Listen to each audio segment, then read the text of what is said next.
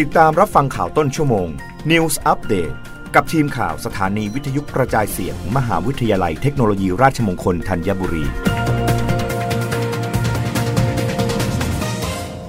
รับฟังข่าวต้นชั่วโมง โดยทีมข่าววิทยุราชมงคลธัญบุรีค่ะ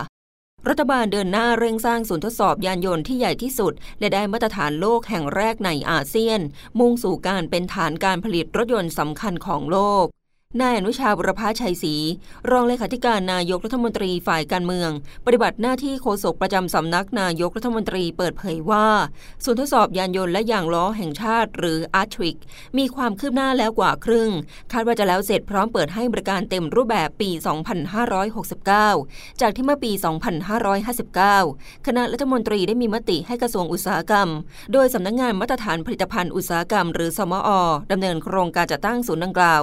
ศูนย์ a r t r i c ตั้งอยู่ในเขตพัฒนาพิเศษภาคตะวันออกหรือ EEC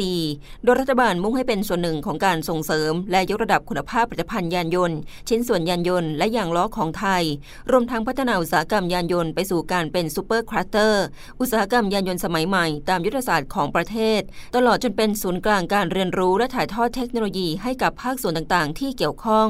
โครงการดังกล่าวถือเป็นโครงการสำคัญ ที่จะช่วยสนับสนุนให้ไทยและเขต EEC เป็นฐานการผลิตยานยนต์ไฟฟ้าที่สำคัญของโลก ตามแผนที่รัฐบาลได้วางไว้ นอกจากจะช่วยสร้างงานเป็นโอกาสพัฒนาต่อยอดการเรียนรู้เปลี่ยนผ่านเทคโนโลยีแล้ว ยังช่วยเพิ่มขีดความสามารถในการแข่งขันของภาคอุตสาหกรรม สร้างผลิตภัณฑ์ที่มีคุณภาพเป็นที่ยอมรับในตลาดสากล ยกระดับอุตสาหกรรมยานยนต์และชิ้นส่วนของไทยรับฟังข่าวครั้งต่อไปได้ในต้นชั่วโมงหน้า กับทีมข่าววิทยุ ราชมงคลธัญบุรีค่ะ